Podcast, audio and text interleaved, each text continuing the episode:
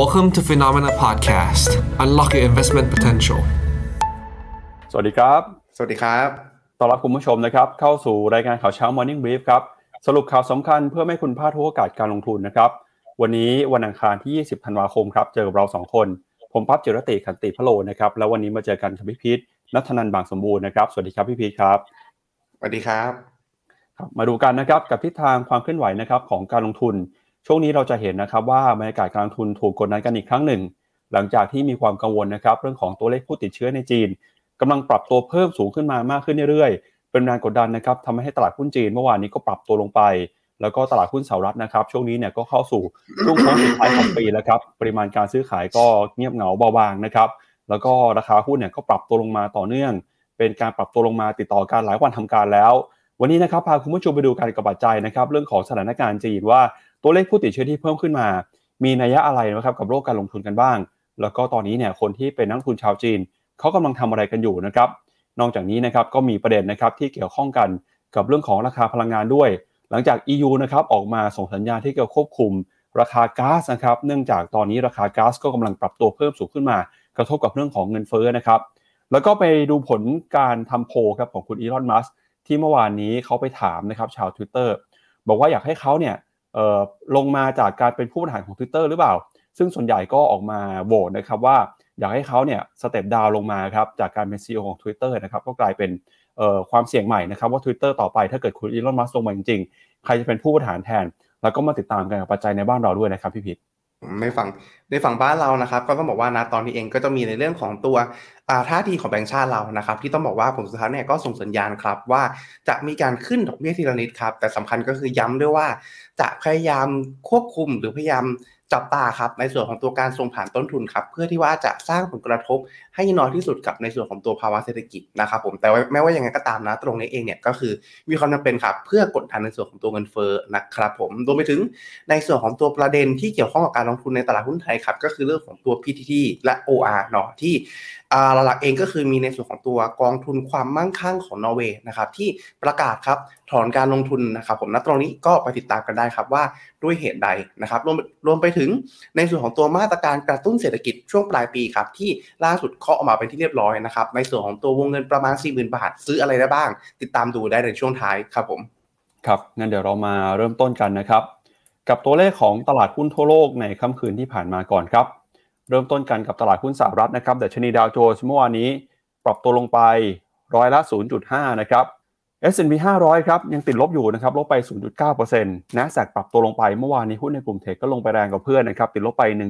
1.5% Small Cap ติดลบไป 1.5%ดัชนี Wix Index ก็ปรับตัวอยู่ที่ระดับ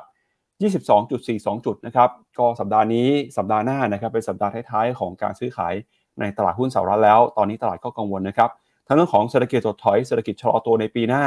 เรื่องของตัวเลขผู้ติดเชื้อในจีนนะครับการใช้นโยบายการเงินเข้มงวดของธนาคารกลางที่ต่างๆในปีหน้าแล้วก็ซ a นต้า r รลลี่นะครับเดี๋ยวปีนี้รอดูว่าจะเกิดขึ้นหรือเปล่าครับ ครับผมก็ต้องบอครักบว่า ในส่วนตรงนี้นะครับในส่วนของตัวตลาดหุ้นสหรัฐนะครับก็หลังจากที่สัปดาห์ก่อนหน้านู้นเองนะครับมีข่าวดีเนาะเรื่องเงินเฟ้อที่ถือว่าประกาศมาน้อยกว่าคาดแล้วปรากฏว่าเจอเฟดเข้าไปนะครับหลังจากนั้นเองก็มีการขายกำไรนะครับแล้วก็การปรับตัวลงมาฮะนักกราฟเนี่ยนะตรงนี้ก็ต้องบอกว่า เดิมทีเขาจะมีแพทเทิร์นหนึ่งที่เรียกว่า tree back row เนาะหรือในส่วนของตัวอีกาดำสามตัวครับ แต่ปรากฏว่าตอนนี้มา 5 ตัวติดเลยนะครับ แล้วก็เส้นแนวรับทุกอย่างเนี่ยเอาไม่อยู่เลย เพราะฉะนั้นครับ ต้องบอกว่าณจังหวะเนี้ยอาจจะเป็นจังหวะที่อาจจะปรับตัวลงได้ต่อรวมไปถึงถ้าเราดูตรงนี้ครับในส่วนของตัว high เดิมแล้วก็นับในส่วนของตัวจุดที่เขา test มาเรื่อยๆเนี่ยต้องบอกว่ายังค่อนข้างจะไม่ผ่านมาตลอดเลยนะครับ เพราะฉะนั้นตรงนี้ถ้าใครที่จะ สนใจสะสมในส่วนของตัวหุ้นสหรัฐก็แนะนำครับอาจจะติดตามรอดูนิดนึงรอดูว่าผลสุดท้ายแล้วเนี่ยเขาจะปรับตัวลงได้ถึงเมื่อไหร่นะครับถ้าแนว safe เลยก็คือแนวที่ประมาณ low เดิม ถ้าสมมติเขายืนได้ค่อยสะสมยังไม่สายครับผมพาคุณผู้ชมไปดูต่อนะครับกับความเคลื่อนไหวของตลาดหุ้นยุโรปบ้างครับ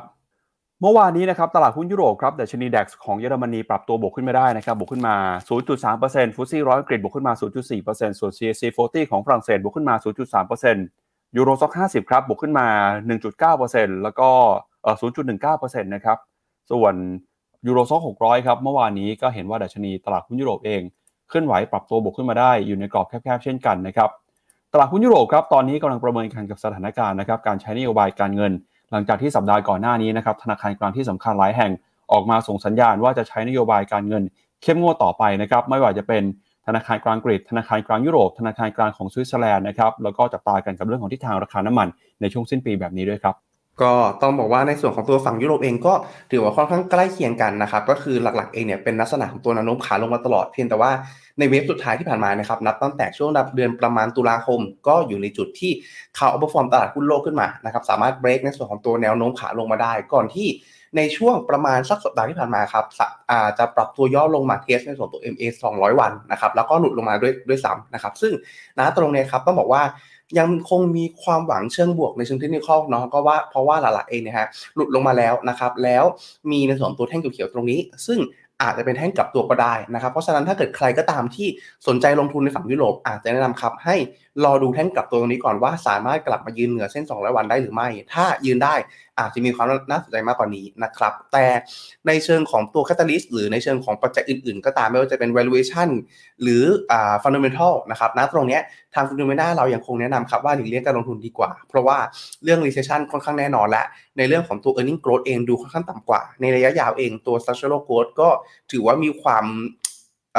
ยังคงต้องระมัดระวังอยู่ในลักษณะนั้นนะครับ เพราะฉะนั้นถ้าเป็นคนที่เก่งกำไรในเชิงเทคนิครอยืนเส้น 200 วันก่อนแล้วค่อยตัดสินใจนะครับ แต่ถ้าเป็นในมุมระยะยาว เรายังคงแนะนำหลีกเลี่ยงครับสำหรับยุโรปครับผม มาดูต่อนะครับที่ตลาดหุ้นของเอเชียบ้างครับดัชนีนิกเกิ225 ของญี่ปุ่นเช้านี้เปิดมาเป็นที่เรียบร้อยแล้วนะครับบวกขึ้นมาได้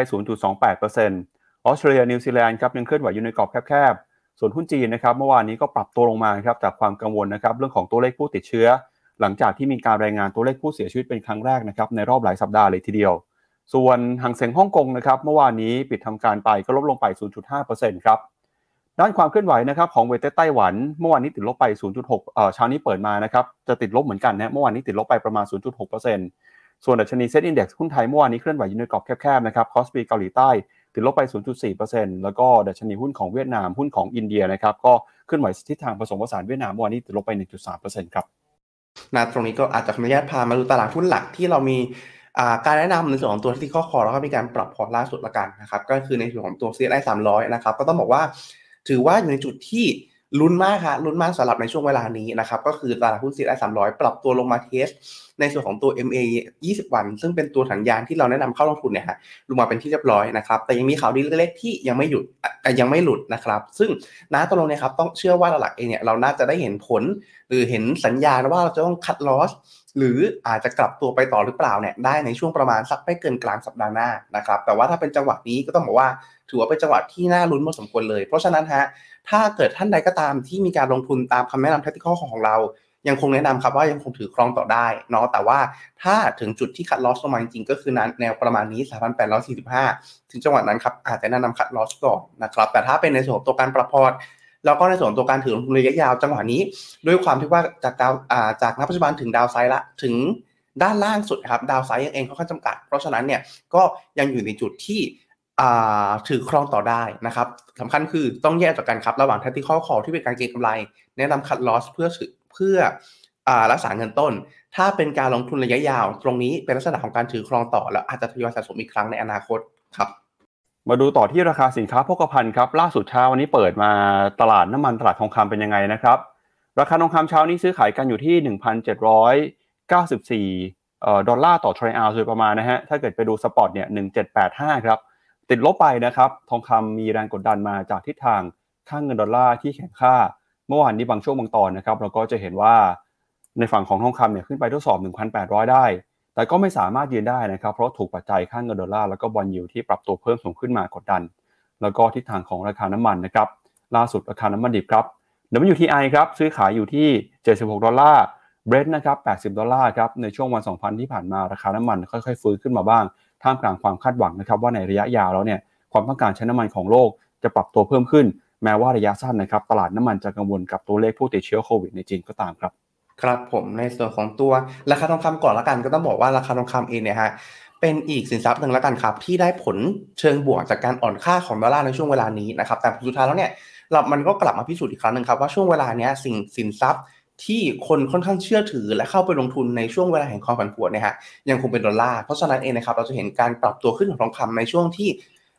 ค่อนข้างสอดคล้องกับในส่วนของตัวตลาดหุ้นก็คือวาลิสอ่อนแล้วดอลลาร์เองอ่อนค่าลงมาเพราะในส่วนตัวตลาดเองนะครับ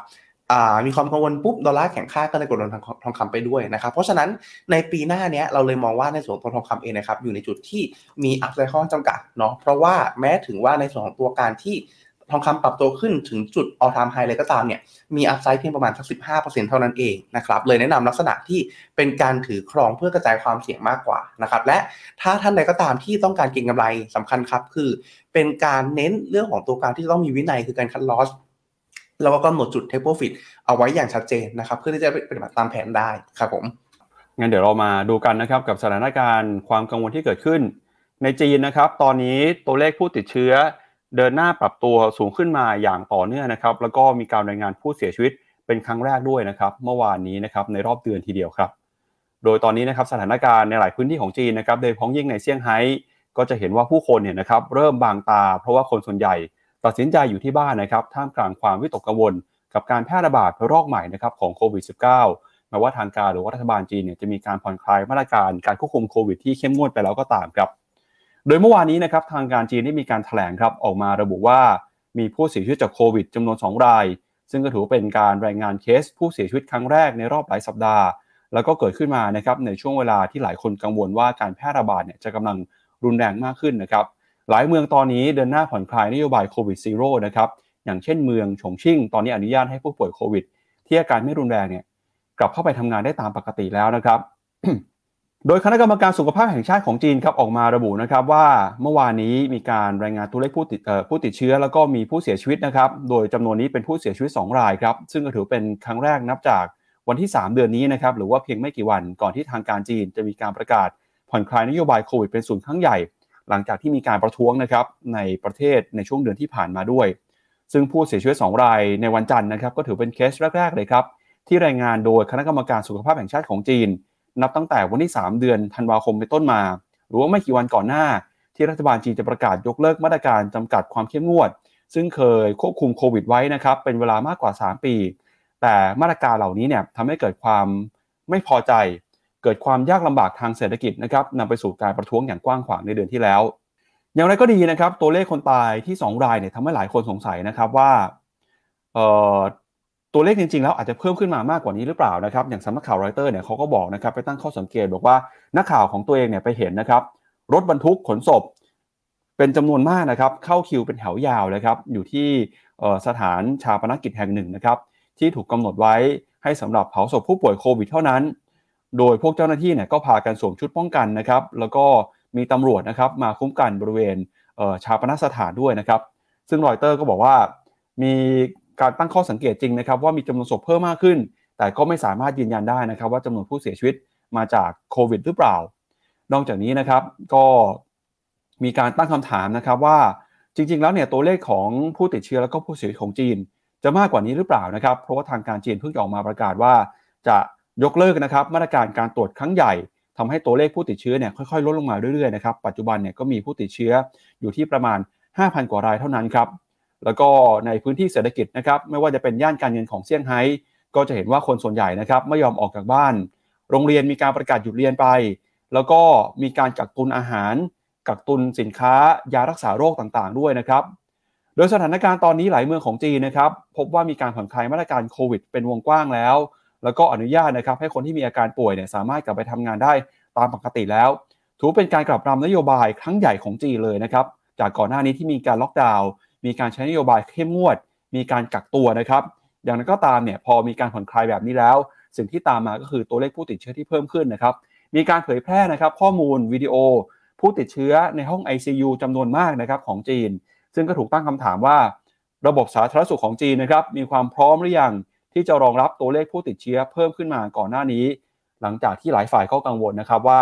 จีนเองเนี่ยยังไม่มีความพร้อมนะครับ โรงพยาบาลก็ยังไม่พอ ยารักษาโรคก็ยังไม่พอ วัคซีนก็ยังฉีดกันไม่ครบนะครับแล้วถ้าเกิดว่าปล่อยมีการเปิดประเทศเปิดเมืองจริง ผู้ติดเชื้อน่าจะมากกว่านี้ แล้วก็นำไปสู่ผู้เสียชีวิต อาจจะสูงถึง 1-2 ล้านรายเลยทีเดียวครับพี่พิษครับผมก็ต้องบอกว่าเป็นอีกประเด็นหนึ่งแล้วกันครับ ที่ต้องติดตามนะฮะเพราะว่าหลักเองเนี่ยในส่วนของตัวความเสี่ยงของประเทศจีนและการรวมไปถึงประเทศในกลุ่ม EM แล้วก็ฟอนเทียทั้งหลายนะครับ คือ เรื่องความโปร่งใสของข้อมูล เพราะฉะนั้นเองนะครับเราจะสังเกตอยู่ได้เสมอว่าตลาดหุ้นอย่าง EM เวียดนามหรือที่ไหนก็ตามครับที่เป็นประเทศกำลังพัฒนาและเรื่องข้อมูลเนี่ยยังเป็นที่ต้องใช้คำว่ายังต้องสงสัยได้อีกมากนะฮะจะมีระดับ valuation ที่ถูกกว่าในส่วนของตัวฝั่ง develop market ที่สามารถตรวจสอบตัวเลขตัวเลขได้อย่างชัดเจนเสมอนะครับ ตรงนี้มันก็คือเป็นเรื่องของการที่นักลงทุนรับความเสี่ยงอ่า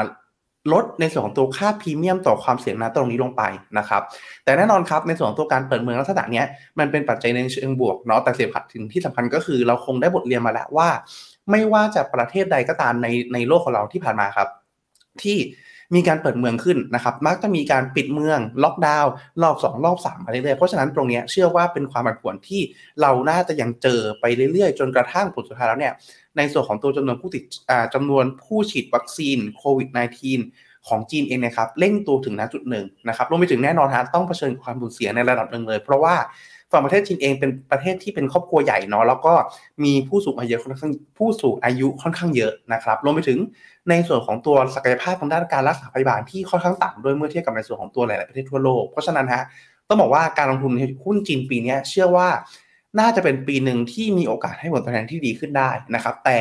จะเต็มไปด้วยความผันผวนจากความกังวลเรื่องล็อกดาวน์ความกังวลเรื่องผู้เสียชีวิต แล้วก็ในส่วนของตัวความตึงเครียดระหว่างประเทศทั้งหลายที่เข้ามากระทบเป็นระยะเป็นระยะระยะอีกครั้งหนึ่งครับ แต่ถามว่าณตรงนี้ครับต้องบอกว่าทางการจีนอยู่เฉยไหมก็เดี๋ยวอันนี้ขออนุญาตมาที่หน้าจอผมนิดนึงแล้วกันนะครับก็คือณตรงนี้ครับในส่วนของตัวทางการจีนเองก็มีในเรื่องของตัวการความพยายามเร่งในส่วนของตัวการใช้จ่ายด้าน healthcare หรือ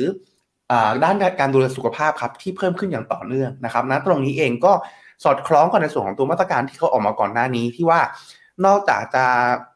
ผ่อนคลายมาตรการทั้งหลายแล้วยังมีมาตรการที่เฉพาะเจาะจงเข้าไปมากขึ้นครับ ก็คือในเรื่องของการที่ให้ในส่วนของตัวรัฐบาลท้องถิ่นเองเนี่ยไปเพิ่มศักยภาพในเรื่องของตัวเฮลท์แคร์ตรงนี้เพิ่มขึ้นรวมไปถึง ไปอีกประเด็นหนึ่งครับก็คือเรื่องของตัวการประท้วงที่เกิดขึ้นเองเนี่ยเกิดขึ้นจากความไม่พอใจ แล้วคราวนี้มาตรการล่าสุดก่อนล่าสุดครับประมาณสักสองสัปดาห์ที่แล้วที่เป็นสิบมาตรการล่าสุดตรงนั้นเองเนี่ยเป็นมาตรการที่เหมือนกับว่าออกมาเพื่อระงับความไม่พอใจโดยเฉพาะ มีการเน้นย้ำเลยว่าจะต้องให้บริการสาธารณสุขได้ดีเยี่ยมมีการเน้นย้ำว่าร้านขายยาห้ามปิด มีเน้นย้ำว่าเรื่องของตัว สาธารณูปพื้นฐานพื้นฐานเนี่ยแม้ว่าจะมีการล็อกดาวน์อยู่ก็ยังต้องยังต้องเข้าถึงได้ ตรงนี้ฮะมันเป็นสิ่งหนึ่งที่สะท้อนความเชื่อมั่น ความตั้งมั่น ความชัดเจนว่าเขาต้องการที่จะเปิดเมืองให้ผ่อนคลาย แล้วก็ให้เศรษฐกิจมันค่อยๆ เข้าสู่ภาวะปกติมากขึ้นครับ เพราะฉะนั้นนะครับตรงนตรงนี้เองต้องบอกว่าเต็มไปด้วยความผลแน่ๆครับสำหรับตลาดหุ้นจีนแต่สัญญาณค่อยๆ ดีมากขึ้นเรื่อยๆครับผม ก็อย่างที่พี่พีทบอกไปนะครับว่าในช่วงก่อนหน้านี้เนี่ยเราเห็นความหวังการเปิดเมืองเปิดประเทศของจีนทำให้ตลาดหุ้นนะครับในช่วงเดือนธันวาคม ค่อยๆ ฟื้นตัวขึ้นมา ซึ่งภาพในระยะยาวนะครับอาจจะเห็นการฟื้นตัวขึ้นมาจริง แต่ภาพในระยะสั้นครับสัปดาห์ที่ผ่านมาตลาดค่อนข้างกังวลนะครับกับตลาดหุ้นจีน มาดูที่ประเด็นข่าวถัดไปครับตอนนี้เราจะเห็นว่าตลาดหุ้นจีนนะครับมีการปรับตัวลงมาอย่างต่อเนื่องนะครับถ้าหากว่าดูสัปดาห์นี้เนี่ยก็ถือว่าเป็นหนึ่งสัปดาห์ครับที่ตลาดหุ้นจีน ปรับตัวลงมาแรงนะครับนับตั้งแต่ช่วงเดือนตุลาคมมาเลยทีเดียวฮะถ้าดูย้อนหลังกลับไปนะครับดัชนี CSI 300เนี่ยแล้วก็ดัชนีต่างๆของตลาดหุ้นจีนนะครับเคยปรับตัวขึ้นมาได้ตั้งแต่ช่วงเดือนพฤศจิกาเดือนธันวานะครับจากความหวังการผ่อนคลายล็อกดาวน์ถ้าไปดูเซี่ยงไฮคอมโพสิตที่หน้าจอนะครับเราก็จะเห็นว่า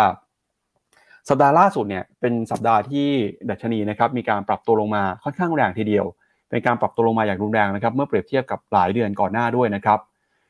ในช่วงที่ผ่านมาเกิดเหตุการณ์อะไรขึ้นบ้างครับ พอมีข่าวนะครับเรื่องของจีนเตรียมการจะผ่อนคลายมาตรการโควิดดัชนีหุ้นจีน ฟื้นตัวขึ้นมาได้อย่างรวดเร็วครับแต่ณวันที่จีนเนี่ยส่งสัญญาณนะครับ ประกาศอย่างชัดเจนว่ามาตรการจะเริ่มต้นขึ้นแล้ว กลายเป็นว่าตลาดหุ้นนะครับไม่ยอมขึ้นนะกับถูกมีแรงเทขายออกมา เป็นการเซลล์ออนแฟกนะครับแล้วก็เมื่อวานนี้เนี่ยพอมีการรายงานตัวเลขผู้ติดเชื้อเพิ่มขึ้นมา มีผู้เสียชีวิตเพิ่มมากขึ้นนะครับตลาดหุ้นก็เลยถูกแรงเทขายออกมาอย่างต่อเนื่องเลยครับ สิ่งที่เกิดขึ้นนะครับ ตอนนี้เราจะเห็นว่าชาวจีนจำนวนมากนะครับกำลังสูญเสียความมั่งคั่ง จากการลงทุนในตลาดหุ้นจีนครับแล้วเราก็จะเห็นนะครับว่าเศรษฐีชาวจีนเนี่ยมีการปรับพอร์ต ลดการลงทุนนะครับในสินทรัพย์ของประเทศตัวเอง แล้วก็ไปมองหานะครับสินทรัพย์โอกาสการลงทุน ในตลาดหุ้นสหรัฐมากขึ้นด้วยนะครับ โดยสำนักข่าวรอยเตอร์นะครับเขาก็บอกว่า นักลงทุนชาวจีนครับตอนนี้กำลังสูญเสียความมั่งคั่งนะครับ จากการปรับตัวลงมาของตลาดหุ้นครับไม่ว่าจะเป็นทั้งจากเรื่องของโควิด ทั้งจากเรื่องของความกังวลปัญหาภูมิรัฐศาสตร์ ระหว่างรัสเซียกับยูเครน รวมไปถึงนะครับความกังวลเรื่องของเศรษฐกิจถดถอยในปีหน้าด้วย ข้อมูลจากบริษัทด้านการลงทุน Eureka Hedge นะครับออกมาระบุว่ากองทุน hedge fund ที่ลงทุนในจีนขาดทุนประมาณ 12.9%ในปีนี้นะครับซึ่งก็ถือว่าเป็นปีที่ผลประกอบการเลวร้ายที่สุดในรอบ11ปี บรรดาผู้จัดการกองทุนนะครับก็ยังให้ความเห็นกับรอยเตอร์ด้วยนะครับบอกว่าเศรษฐีชาวจีนยังรู้สึกไม่สบายใจ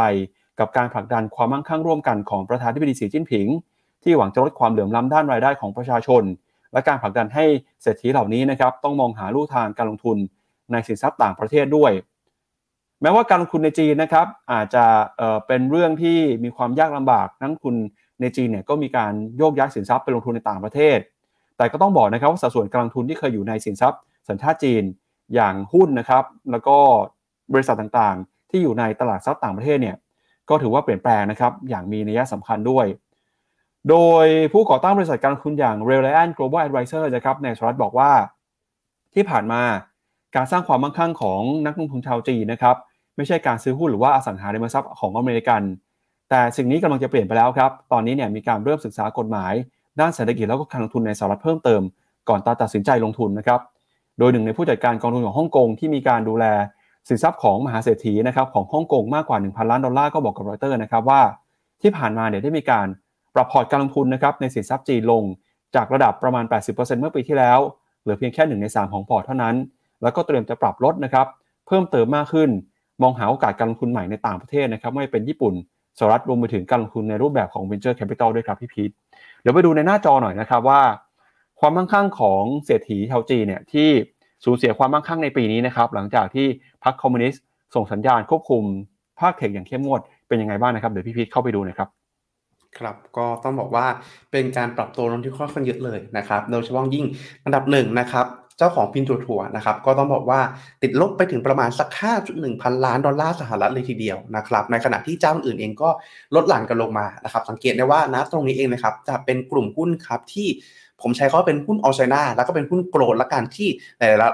ายๆหลายๆคนรู้จักกันดีนะครับ อย่างบาบาเทนเซนนะครับ BYD นะครับ ส่วนหนึ่งเองก็คือเป็นผลมาจากในเรื่องของตัวนโยบายเรื่อง common prosperity อีกส่วนหนึ่งก็คือเรื่องของตัวการคุมโควิดที่เข้มงวดนะครับ เพราะฉะนั้นตรงนี้ครับต้องบอกว่าถือว่า ไม่น่าแปลกใจครับ ที่ในส่วนของตัวนักลงทุนทั้งหลายเองทั้งในระดับที่เป็นรายย่อยหรือใหญ่ก็ตามเนี่ยมีความจำเป็นครับที่จะต้องกระจายความลงทุนอ่ากระจายการลงทุนเพิ่มเติมเพื่อจำกัดความเสี่ยงนะครับ ซึ่งณตรงนี้ต้องบอกว่าเป็นมาตรการพื้นฐานละกันที่ผมมองว่าทุกทุกท่าน ไม่ว่าจะมีเงินลงทุนมากน้อยแค่ไหนก็ตาม ถือว่าเป็นสิ่งที่จำเป็นครับ เพราะว่าผลสุดท้ายแล้วแม้ว่าเราจะมีโคมไบแอสก็คือ เรามองว่าประเทศเราจะเติบโตได้ดีที่สุด เป็นประเทศที่เราอยู่เราเข้าใจมันเราเราเข้าใจมันได้ดีที่สุดเนี่ยแต่ผลสุดท้ายครับมันมีความเสี่ยงหลาย ๆ อย่างที่อาจจะเข้ามากระทบได้เสมอ เพราะฉะนั้นการกระจายพอร์ตการลงทุนทั้งต่างประเทศ ทั้งต่างสินทรัพย์ ยังคงมีความจำเป็นอยู่เสมอนะครับอย่างน้อยที่สุด ผมชอบพูดถึง worst case ครับว่า ถ้าตลาดหุ้นปรับตัวลงแรงมาก อย่างน้อย ๆ เราลงเบากว่า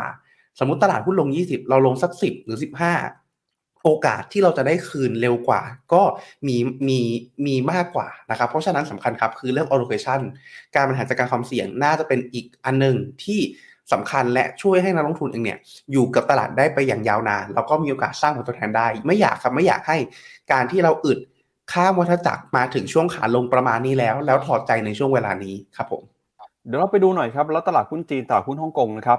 เปิดมาเช้าวันนี้เนี่ยจะยังลงต่อหรือเปล่านะครับเดี๋ยวชวนพี่พีไปดูภาพของตลาดหุ้นจีนตลาดหุ้นฮ่องกงนะครับตัวเทรดดิ้งวิวยังไม่มานะครับ คราวนี้เราไปดูตลาดอื่นกันบ้างอย่างทางเซ็งแล้วกันครับ ที่เป็นตัวแทนของตัวฝั่งตลาดหุ้นที่เป็นออลไชน่านะครับ ก็เปิดมาแล้วนะฮะเปิดมาแล้วก็คืออยู่ในลักษณะที่เปิดโดดลงแล้วก็เขียวขึ้นเล็กน้อยนะครับ ก็มีสัญญาณดีๆเล็กๆลักษณะนะที่เป็นต้องใช้คำว่า ยังค่อนข้างไม่ชัดเจนครับ ในแง่ที่ว่าเขาเปิดโดดลงแล้วก็เขียวขึ้นเล็กน้อย แต่ยังไม่หลุดเส้นค่าเฉลี่ย 20 วัน ซึ่ง 20 วันเนี่ยครับเป็นเส้นที่ต้องบอกว่าเป็นตัวแทนของแนวโน้มระยะสั้นนะครับ ก็ต้องบอกว่านะตังหวะนี้เองก็อยู่ในจุดที่หลาย ๆ ตลาดหุ้นเองเนี่ยอยู่ในจุดที่เป็นจุดวัดใจมากพอสมควรครับเพราะฉะนั้นสำคัญคือบริหารความเสี่ยงครับถ้าเป็นอย่างห่างเสียงนะตรงนี้ก็รอดูครับรอดูถ้าใครที่ซื้อเก็งกำไรในช่วงเวลานี้ แล้วเขาหลุดลงมา ต่ำกว่าในส่วนของตัวเส้นค่าเฉลี่ย 20 วัน ก็อาจจะเป็นจุด take profit ที่ดีนะครับ ตั้ง tailing stop loss ไว้ทำให้ในส่วนของตัวการเก็งกำไรก่อนหน้าที่ถือจนมีกำไรแล้ว จะได้ไม่กลับมาเท่าทุนหรือขาดทุนครับผมเดี๋ยวเราไปดูต่อนะครับ หลังจากตลาดหุ้นจีนไปแล้วครับ ไปดูสถานการณ์ราคาพลังงานของยุโรปกันหน่อยครับ ตอนนี้นะครับยุโรปเนี่ยกำลังสูญเสียค่าใช้จ่ายจำนวนมากในเรื่องของธุรกิจการพลังงานนะครับที่มีผลมาจากสงครามระหว่างรัสเซียกับยูเครน สงครามที่เกิดขึ้นมานะครับส่งผลทำให้ชาวยุโรปเองเนี่ยต้องใช้เงินมากขึ้นนะครับในการซื้อพลังงานซื้อก๊าซธรรมชาติด้วยนะครับสำนักข่าวบลูเบิร์กครับรายงานบอกว่าตอนนี้เนี่ยวิกฤตการในยุโรปถือว่าหนักหนาสาหัสที่สุดนะครับในรอบหลายสิบปีเลยทีเดียว ในประเทศของยุโรปแล้วก็อังกฤษนะครับซึ่งไม่มีทีท่าว่าสงครามระหว่างยูเครนกับรัสเซียเนี่ยจะสิ้นสุดเมื่อไหร่หลังจากลากยาวมาตั้งแต่เดือนกุมภาพันธ์ของต้นปีนะครับ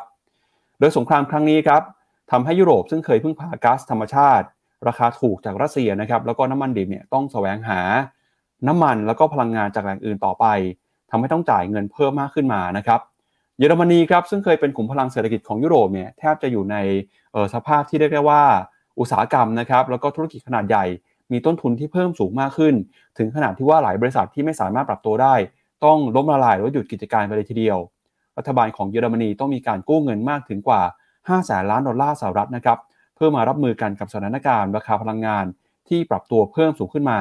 หลังจากต้องลงทุนนะครับสร้างระบบก๊าซจากสหรัฐแล้วก็ตอนออกกลาง โดยค่าใช้จ่ายที่เพิ่มมากขึ้นมานะครับก็ทำให้ตอนนี้เนี่ยสถานการณ์ของยุโรปกำลังเผชิญกับภาวะเศรษฐกิจถดถอย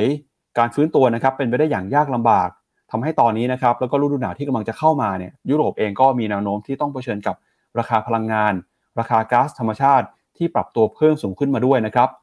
ล่าสุดนะครับทาง ยุโรปครับโดยสาธารณเช็กนะครับซึ่งเป็นประธานหมุนเวียนของสภาพยุโรปออกมาเปิดเผยว่ารัฐมนตรีพลังงานของ EU ตอนนี้นะครับสามารถบรรลุข้อตกลงเกี่ยวกับการกำหนดเพดานราคาก๊าซธรรมชาติได้ หลังจากที่เจรจากันนานหลายสัปดาห์นะครับ โดยเจ้าหน้าที่ EU ก็ระบุนะครับว่า จะมีการใช้มาตรการดังกล่าว หากว่าราคาก๊าซธรรมชาติพุ่งขึ้นไปเกินกว่า 180 ยูโร ต่อเมกะวัตต์นะครับเป็นเวลา 3 วัน ซึ่งมาตรการนี้เนี่ยจะเริ่มมีผลบังคับใช้ ตั้งแต่วันที่ 15 กุมภาพันธ์ปีหน้านะครับถ้าใครจำมาได้ครับก่อนหน้านี้นะครับ EU เนี่ยเคยมีการเห็นชอบนะครับกำหนดเพดานราคาน้ำมันของรัสเซียไว้ที่ 60 ดอลลาร์นะครับโดยเป็นการกำหนดนะครับราคาน้ำมันที่รัสเซียเนี่ยต้องมีการส่งออกนะครับผ่านการขนส่งทางทะเลครับถ้าหากว่าราคาน้ำมันสูงขึ้นมาแบบนี้นะครับทางยุโรปก็จะมีการจำกัดการขนส่ง แล้วก็กำหนดราคาพลังงานในขั้นสูงด้วยนะครับ ซึ่งมาตรการนี้ มีผลบังคับใช้มาตั้งแต่วันที่ 5 ธันวาคมที่ผ่านมา ซึ่งก็จะกระทบกับรายได้ของรัสเซียนะครับ เพราะรัสเซียเนี่ยมีการขนส่งราคาขนส่งน้ำมันทางเรือราว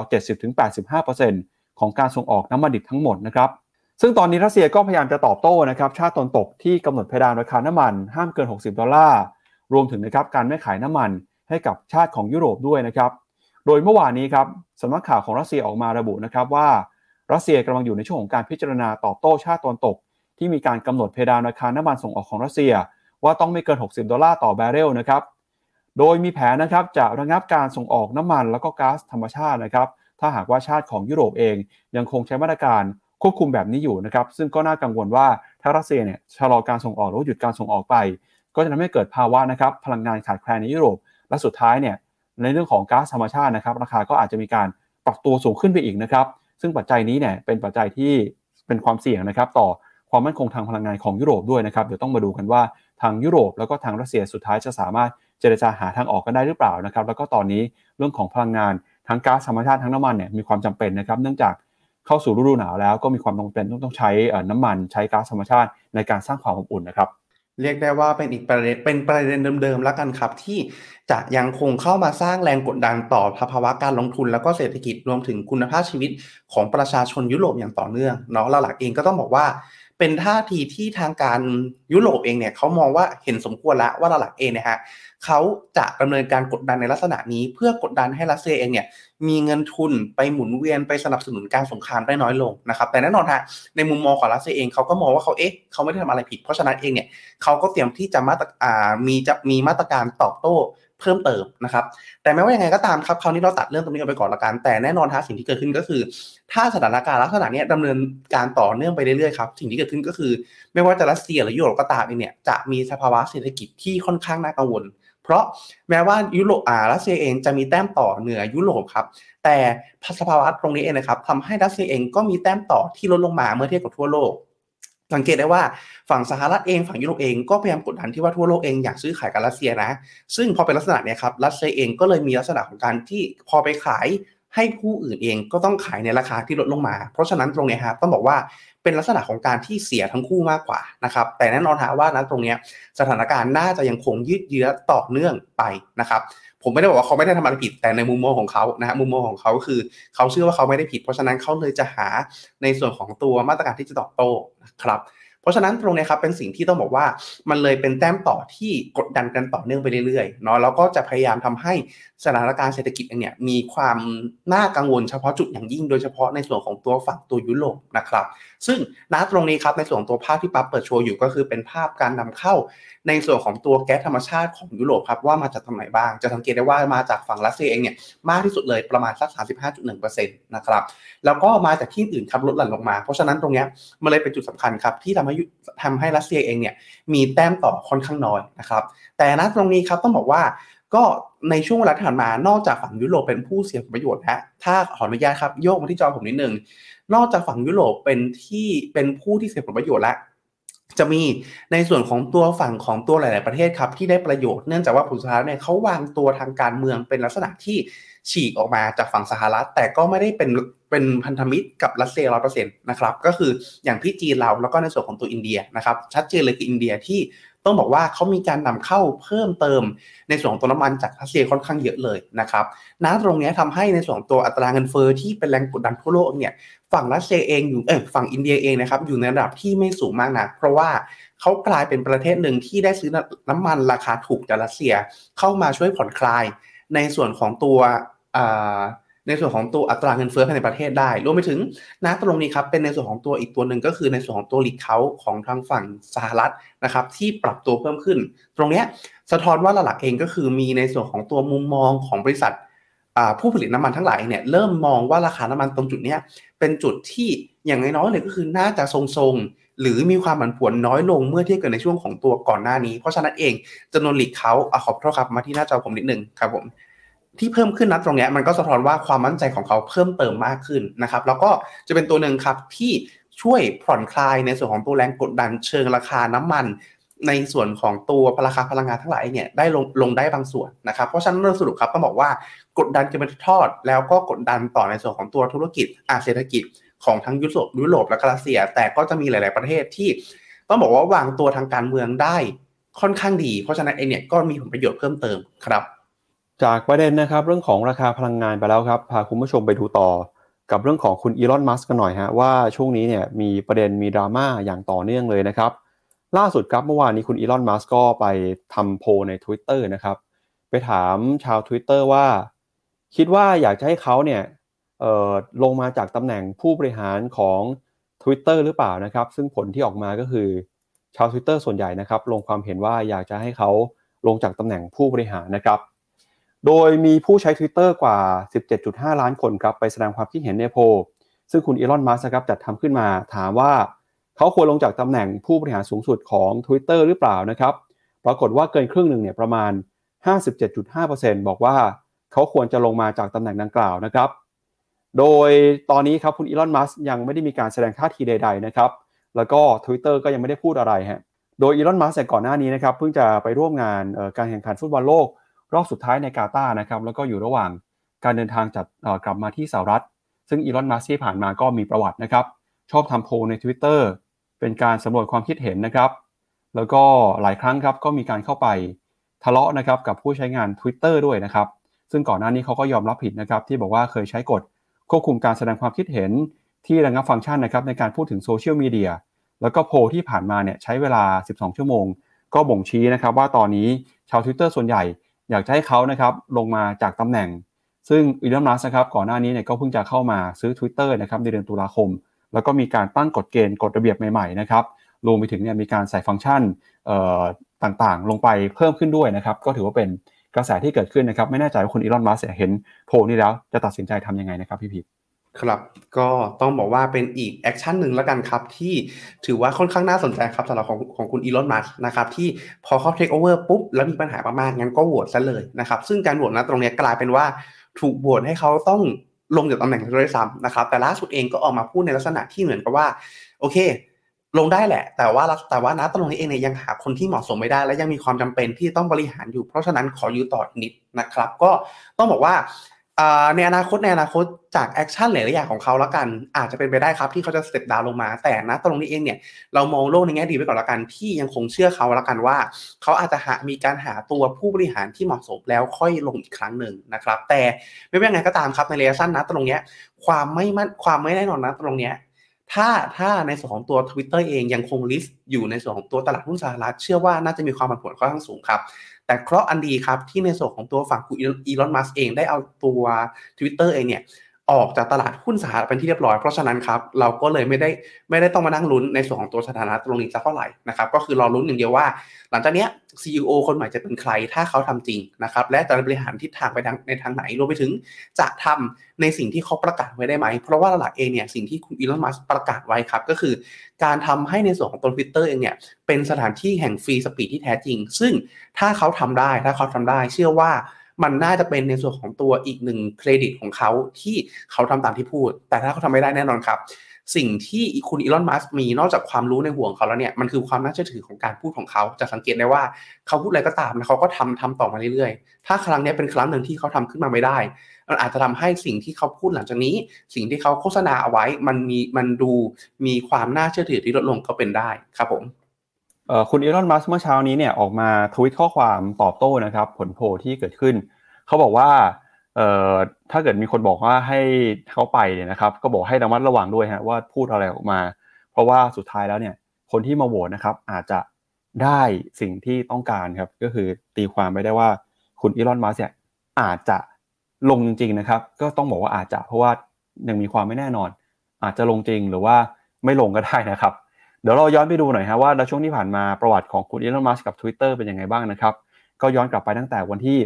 27 ตุลาคมนะฮะโอ้โหจริงๆคือย้อนไปไม่ถึงเดือนเลยนะครับเหตุการณ์เกิดขึ้นเยอะมากทีเดียวกับโลกของ Twitter นะครับคุณอีลอนมัสสามารถบรรลุดีลนะครับในการเข้าไปซื้อ Twitter มูลค่า 44,000 ล้านเหรียญได้ แล้วก็วันนี้เข้ามาเนี่ยแบกซิงค์ไปด้วยฮะแล้วก็มีการโพสต์รูปข้อความบอกว่า let that sink in นะหรือว่าจะเข้ามาควบคุมดูแล Twitter แล้วนะครับ หลังจากนั้นครับพอเข้ามาแล้วเนี่ยก็มีการมีการปรับเปลี่ยนโครงสร้างองค์กรครั้งใหญ่เลยนะครับ ไม่ว่าจะเป็น การเข้ามาดูแลเรื่องของคอนเทนต์นะครับระงับคอนเทนต์ที่สร้างความเกลียดชังนะครับ แล้วก็บอกว่ามีการปรับโครงสร้างพนักงาน มีการไล่พนักงานออกด้วยนะครับ แล้วก็มีการปรับโครงสร้างครั้งใหญ่ มีการเก็บเงินนะครับบัญชีที่เป็นบัญชีลงทะเบียน รวมไปถึงนะครับ มีการบอกว่าจะปรับปรุงโครงสร้างพนักงานนะครับ จนกระทั่งล่าสุดเนี่ยฮะนำมาสู่คำถามสำคัญนะครับ บอกว่า Twitter เนี่ยจะ ให้เขาลงจากตำแหน่งไหมถ้าลงไปเนี่ยก็อาจจะเกิดขึ้นได้จริงนะครับ ตามที่เขาทวิตข้อความออกมา เดี๋ยวไปดูกันหน่อยฮะว่าแล้วสุดท้ายแล้วเนี่ยคุณอีลอนมัสจะทำยังไงต่อไปนะครับ ก็เป็นเรื่องที่หลายคนอยากรู้ครับเดี๋ยวยังไง ถ้าหากว่าเขาจะทำตามที่พูดจริงเนี่ยน่าจะเห็นในเร็วนี้นะครับ แต่ก็หวังว่าเออจะไม่ทำให้ตลาดหรือว่าเออโลกการลงทุนโลกโซเชียลมีเดียของสหรัฐมีความผันผวนหรือปั่นป่วนมากเกินไปเท่าไหร่นักนะครับพี่พีทชวนพี่พีทอ่านคอมเมนต์คุณผู้ชมเช้านี้หน่อยครับว่ามีเข้ามาพูดคุยยังไงบ้างนะครับ ก็สวัสดีทุกท่านนะครับที่เข้ามารอตั้งแต่เช้าเลยนะครับถ้าจอง MEGA10จะได้ราคา par สิบบาทเลยไหมหรือขึ้นอยู่กับราคาเปิดได้ราคา ได้ราคา par 10 บาทนะครับ บวกได้ในส่วนของตัวค่าธรรมเนียมนะครับ วันนี้ก็ IPO วันสุดท้ายแล้วนะครับสำหรับท่านใดที่มองหากองทุนที่เป็นลงทุนที่ค่อนข้าง high conviction เนาะแล้วก็เน้น branding ดีก็ MEGA10 อีกกองหนึ่งที่เราค่อนข้างแนะนำนะครับจังหวะนี้ก็ผมใช้คำว่าสามารถทยอยลงทุนได้นะครับ ซื้อในจังหวะนี้เสร็จปุ๊บถ้าในกรณีที่ตลาดปรับตัวย่อลงไปอีก ก็ค่อยรอซื้ออีกครั้งหนึ่งหลังในช่วงที่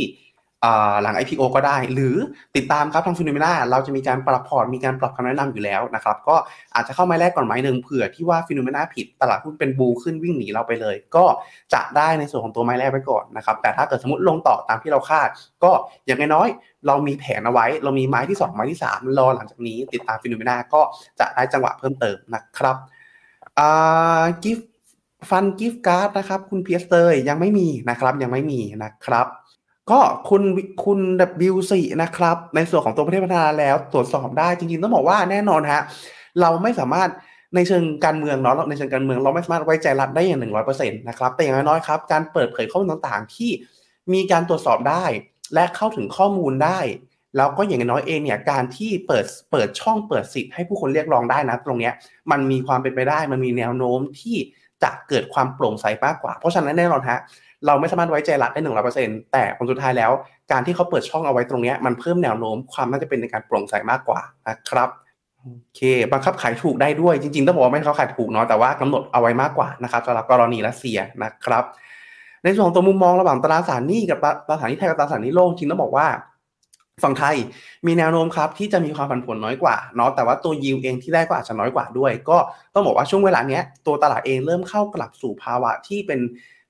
high risk high expected return อีกครั้งหนึ่งนะครับ ก็คือถ้าเราคาดหวังในส่วนของตัวผลตอบแทนที่สูงกว่า อาจจะแนะนำครับ ไปอยู่ในส่วนของตัวตราสารหนี้โลกที่นะตอนนี้ยิวหลาย ๆ เกรดเองเลยนะฮะทะลุระดับที่ประมาณสัก 5-6%มาเป็นที่เรียบร้อย แต่ความผันผวนที่สูงกว่าจากความเป็นไปได้ที่เฟดอาจจะขึ้นดอกเบี้ย เยอะกว่าที่คิดหรือลากนานกว่าที่คิดก็ยังมีอยู่ เพราะฉะนั้นความคาดหวังผลตอบแทนมันเลยสูงกว่า แต่ความผันผวนจากเรื่องความไม่แน่นอนของดอกเบี้ยเนี่ยยังสูงกว่า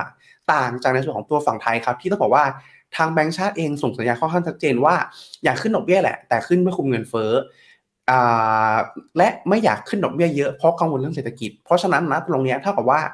ความเป็นไปได้ที่ธนาคารแห่งประเทศไทยเองเนี่ยจะขึ้นดอกเบี้ยเยอะกว่าคาด หรือขึ้นแรงขึ้นเร็วเยอะเกินไปเนี่ยค่อนข้างต่ำกว่า แต่แน่นอนฮะพอเป็นลักษณะนี้ปุ๊บตัวยิวหรืออัตราดอกเบี้ยของเขาเองเนี่ยก็ต่ำกว่า เพราะฉะนั้นถ้า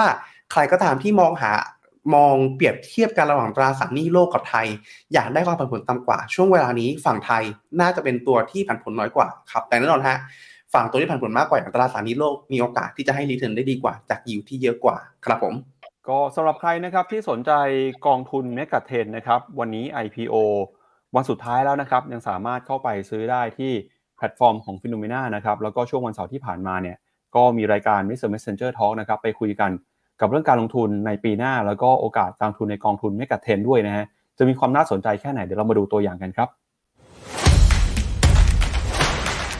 คอนเซปต์ของกองทุนนี้นะครับลงทุนในบริษัทที่มีแบรนด์ระดับโลก มีขนาดที่ค่อนข้างใหญ่นะครับมีความได้เปรียบทางธุรกิจต่างๆ พวกนี้เนี่ยแล้วก็เรา scale down ลงมาว่าเลือกลงทุนประมาณ 10 ตัวนะครับเลยเลยเรียกว่าเป็น MEGA10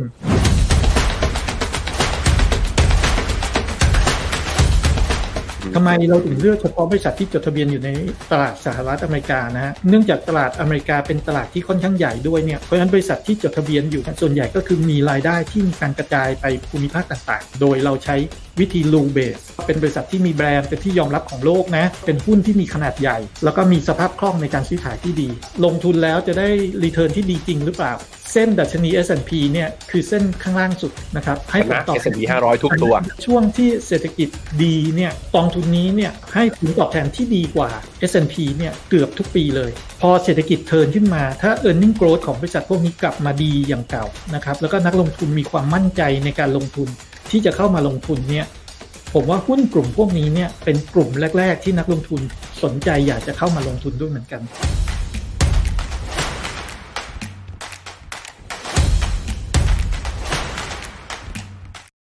เอาละครับก็เป็น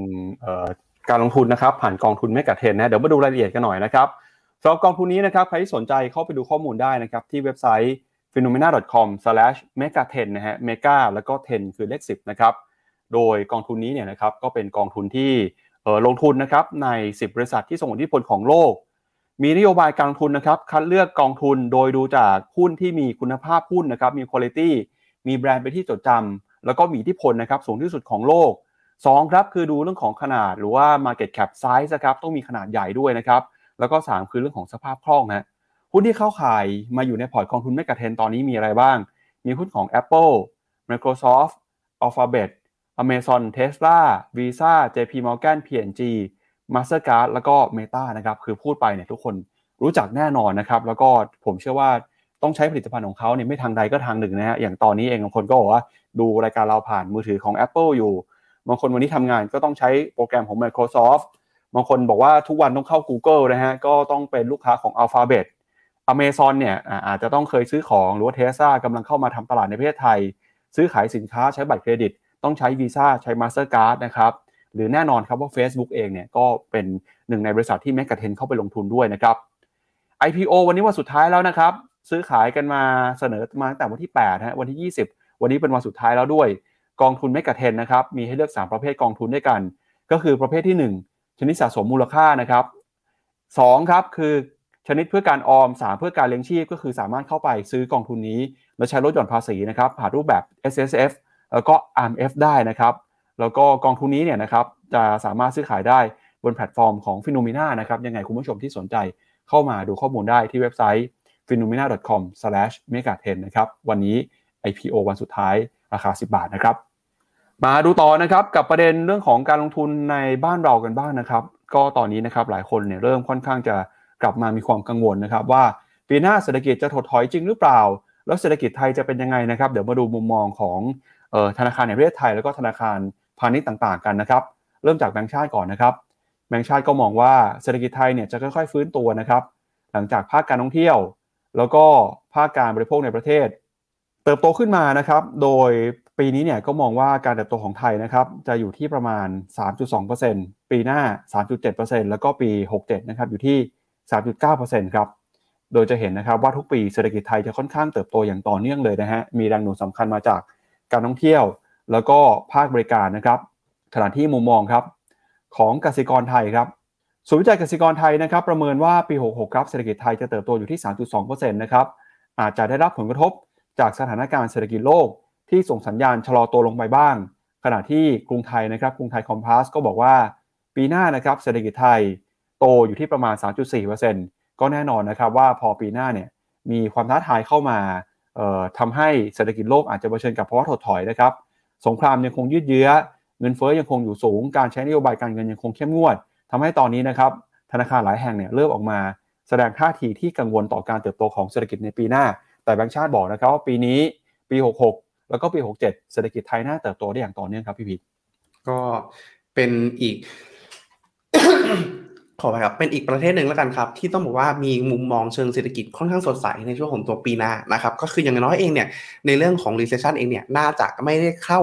มาเป็นส่วนหนึ่งของเศรษฐกิจไทยในปีหน้านะครับ แต่หลักๆเองครับต้องบอกว่านะตรงนี้นะครับถือว่าเป็นจุดหนึ่งแล้วกันครับที่ ในส่วนของตัว recession ที่อาจจะเกิดขึ้นทั่วโลกนะฮะอาจจะเข้ามากระทบได้ในเชิงของตัวนักท่องเที่ยวเนาะที่อย่างที่เราทราบกันครับ ก็คือรายได้หลักอ่ารายได้ส่วนใหญ่เลยของประเทศเราจากการส่งออกนะครับ ส่วนหนึ่งมาจากในเรื่องของตัวการท่องเที่ยวนะครับ ซึ่งณตรงนี้ครับในส่วนของตัวนักท่องเที่ยวที่ถ้าคิดจากในส่วนของตัวฝั่งยุโรปและอเมริกานะครับ ย้อนกลับไปในช่วงปี 2019 นักท่องเที่ยวจากยุโรปและอเมริกานะครับ คิดเป็นประมาณสัก 21%ของนักท่องเที่ยวทั้งหมดเลย เพราะฉะนั้นครับเท่ากับว่า ณปัจจุบันเอง ในส่วนของตัวเศรษฐกิจเราเติบโตดูดีกว่าทั่วโลกเพราะฐานที่ต่ำมาก่อนหน้านี้ แต่ยังคงมีความไม่แน่นอนอยู่ค่อนข้างเยอะ แล้วก็สอดคล้องกับที่พูดถึงไปถึงก่อนหน้านี้ครับก็คือในส่วนของทางแบงก์ชาติเองค่อนข้างค่อนข้างที่จะถือว่าผมใช้คำว่าประกาศชัยชนะได้ละกันเนาะก็คือไม่ไม่เล่นขึ้นดอกเบี้ยเพื่อเพื่อคุมอัตราแลกเปลี่ยน และแต่ยังให้ความสำคัญกับเรื่องของตัวการ พยุงเศรษฐกิจเอาไว้ แล้วพอเป็นลักษณะนี้ยก็เลยทำให้ในส่วนของตัวเศรษฐกิจต่างๆเนี่ยยังคงเดินหน้าต่อไปได้นะครับ ก็ถือว่าเป็นจุดหนึ่งฮะที่ทำให้ตลาดหุ้นของไทยในปีหน้านี้น่าจะมีเสน่ห์น่าสนใจในระดับหนึ่งในแง่ของการคัดเลือกหุ้นแบบรายตัวนะครับ แต่ว่าในเชิงภาพรวมถือว่าอาจยังไม่ได้มี catalyst ที่น่าสนใจมากขนาดนั้นนะครับสำคัญคือต้องลุ้นฮะลุ้นว่าในส่วนของตัวฝั่งยุโรป แล้วก็ฝั่งอเมริกาเนี่ยจะ recession แรงมากน้อยแค่ไหน ถ้าแรงมากอาจจะส่งผลต่อการท่องเที่ยวที่เป็นเครื่องยนต์หลักของเราณตอนนี้ รวมไปถึงในส่วนของตัวท่าทีการผ่อนคลายของทางการจีนครับ ที่ต้องบอกว่าค่อยๆผ่อนคลายมากขึ้นเรื่อยๆ มีการจองตั๋วเที่ยวการจองตั๋วเครื่องบินออกต่างประเทศมากขึ้นเรื่อยๆสำคัญคือหลังจากเนี้ยจะมีการล็อกดาวน์แบบรุนแรงกลับมาไหม ถ้าไม่มีเชื่อว่านะตรงนี้เองเนี่ยฝั่งไทยน่าจะเป็นอีกประเทศหนึ่งที่เป็นจุดหมายปลายทางของท่องเที่ยวท่องเที่ยวเหล่านี้ครับผม ครับงั้นเดี๋ยวเรามาดูตัวเลข GDP ไทยกันก่อนนะครับ ว่าเป็นยังไงบ้างนะครับกับมุมมองของบูมเบิร์กครับพี่พีทส่วนของตัวในส่วนของตัวมุมมองจากบูมเบิร์กนะครับก็ต้องบอกว่ายังคงมีการ revise down นะครับในส่วนของตัวปี 2022 นะครับอย่างที่แจ้งก็คือปัจจุบันเองถูกกดดันจากหลายปัจจัยเนาะแต่ปีหน้าเองเนื่องจากว่าธรรมชาติเลยก็คือพอปีนี้โตน้อยลงครับ ปีหน้าเองเนี่ยก็เลยมีการ revise up ขึ้นเล็กน้อยครับจากที่ ประมาณสักช่วงกลางปีนะฮะอยู่ที่ประมาณสักสามเปอร์เซ็นต์เท่านั้น ปีหน้าอยู่ที่ประมาณสักสามจุดเก้าสี่เปอร์เซ็นต์นะครับก็คือหนึ่งก็คือเรื่องของตัวฐานต่ำโซนเดิมแล้วก็ในส่วนของตัวนักท่องเที่ยวที่น่าจะค่อยๆกลับมาเพิ่มเติมมากขึ้น นะครับเพราะฉะนั้นตรงนี้ครับต่อเนื่องแล้วกันสำหรับคนที่มีคำถามเพิ่มเติมมาเมื่อกี้ฮะว่าแล้วตราสารหนี้จะลงทุนยังไงดีระยะสั้นกลางยาวดี จังหวะนี้ ถ้าเทคความเสี่ยงได้เยอะตัวกลางก็ถือว่าน่าสนใจกว่านะครับเพราะว่าจะให้ยิวที่ดีกว่านะครับแต่แน่นอนสิ่งที่ผมพูดถึงก็คือความผันผวนจะสูงกว่าด้วยนะครับแต่ถ้าเอาชัวร์ฮะถ้าเอาชัวร์จังหวะนี้ลงระยะสั้นไว้ก่อนแล้ว เมื่อไหร่ก็ตามที่แบงก์ชาติส่งหรือเฟดส่งสัญญาณชัดเจนแล้วว่าจะหยุดขึ้นดอกเบี้ย ข้อย้ายมาตัวกลางตัวยาวก็ยังพอได้ อันนั้นคือเอาชัวร์ซื้อแพงกว่าอีกนิดแต่ได้ความชัวร์เพิ่มเติมมากขึ้น ขึ้นอยู่กับความผันผวนที่เรารับได้ละกันครับผม เอาละครับ วันนี้รายการของเรานะครับ ปิดท้ายกันไปกับเรื่องของกิจกรรมดีๆในช่วงปลายปีนะครับ หลายคนที่เข้าไปเว็บไซต์ฟิโนเมนาเนี่ยอาจจะเห็นแล้วนะครับว่ามีหน้าจอเด้งขึ้นมานะครับคือ Fin Winter Box ครับ Fin Winter Box คืออะไรฮะก็คือเอ่อกล่องของขวัญนะครับที่ Finnomena เนี่ยอยากจะมอบให้กับ นักลงทุนนะครับสำหรับคนที่ลงทุนในช่วงปีที่ผ่านมา แล้วก็ได้รับเหรียญฟินกันไปนะครับเหรียญฟินเนี่ยสามารถเข้าไปรับได้นะครับกับกิจกรรมที่อยู่ในเว็บไซต์ของ Finnomena นะครับไม่ว่าจะเป็นการเปิดบัญชีการเปิดพอร์ตการลงทุนหรือว่าการซื้อกองทุนนะครับ การซื้อกองทุนเนี่ยก็จะทำให้ได้รับเหรียญฟินมาด้วยนะครับ โดยทุกๆ 5,000 บาทเนี่ยก็จะได้รับไปประมาณ 1 ฟินนะครับ อันนี้เป็น mission นะครับ ซึ่งเหรียญเนี่ยอาจจะมีการเปลี่ยนแปลงได้นะครับ ตามระยะเวลาแล้วก็ตามข้อมูลที่ทีมงานแจ้งนะครับ โดยช่วงนี้นะครับใครที่อยากจะได้เหรียญฟินนะครับก็ยังคงสามารถเข้าไปร่วมกิจกรรมได้ โดยตอนนี้นะครับเราเปิดให้แลกกล่องของขวัญ โดยใช้เหรียญฟินโดย 2 เหรียญฟินเนี่ยนะครับสามารถแลกได้1กล่องของขวัญฮะเข้าไปแลกแล้วได้อะไรบ้างครับ ตอนนี้ของรางวัลนะครับมีตั้งแต่ iPhone 14 มี voucher โรงแรม m o v e n Pick นะครับตอนนี้ออกไปแล้ว1บุบ1ใบฮะแล้วก็มี hardware wallet นะครับมีหมอนรองหมีทิง มีหมวกของ Finnomena มี e-voucher มี k-cash ช่วยนะครับ ก็เข้าไปดูข้อมูลได้ที่เว็บไซต์ finnomena.com/fin นะครับ ก็เดี๋ยววันนี้นะครับจากกันไปครับด้วยวิดีโอนะครับว่า Fin Winter Box จะมีความน่าสนใจยังไง แล้วเดี๋ยวเราสองคนนะครับกลับมาเจอกันใหม่ วันนี้ผมแล้วก็ทีมงานลาไปก่อนนะครับ มาเจอกันใหม่วันพรุ่งนี้ ลากันไปด้วย Fin Winter Box นะครับวันนี้สวัสดีครับ กิจกรรมเนี่ยค่ะ ก็คือจะให้เอาฟินมาสุ่มแลกซื้อของรางวัลได้ค่ะ โดยมีตั้งแต่ของรางวัลเล็ก ๆ ไปจนถึงของรางวัลใหญ่ ๆ เลยนะคะ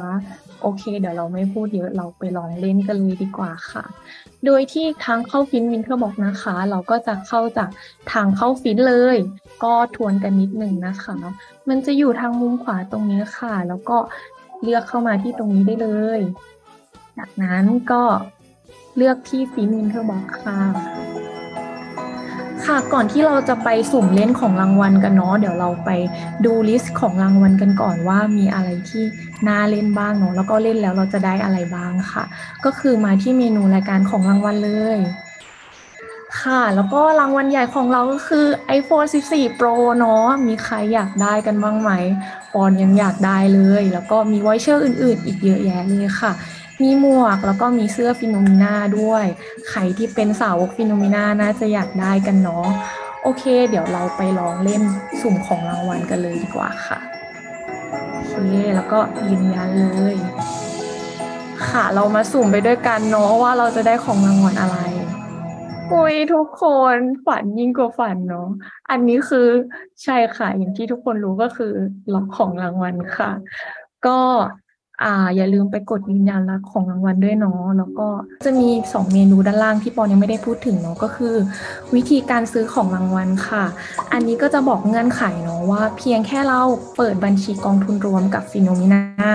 แล้วก็อย่าลืมเปิดใช้งาน Fin Wallet ด้วยนะคะ ใช้แค่ 2 ฟินเท่านั้นในการซื้อของรางวัลค่ะ ซึ่งเล่นได้สูงสุด 5 ครั้งเลยทีเดียว ก็อ่านรายละเอียดเพิ่มเติมได้ตรงนี้เลยค่ะ แล้วก็อีกเมนูหนึ่งนะคะ ก็เป็นประวัติค่ะ ก็เราสุ่มไปกี่ครั้งแล้ว เราอาจจะจำไม่ได้เนาะว่าเราได้อะไรไปบ้าง แล้วก็เล่นไปกี่ครั้งแล้วก็สามารถมาดูที่ประวัติได้เลย แล้วก็มีเมนูตรงนี้เป็นเพิ่มแล้วก็แก้ไขที่อยู่ค่ะ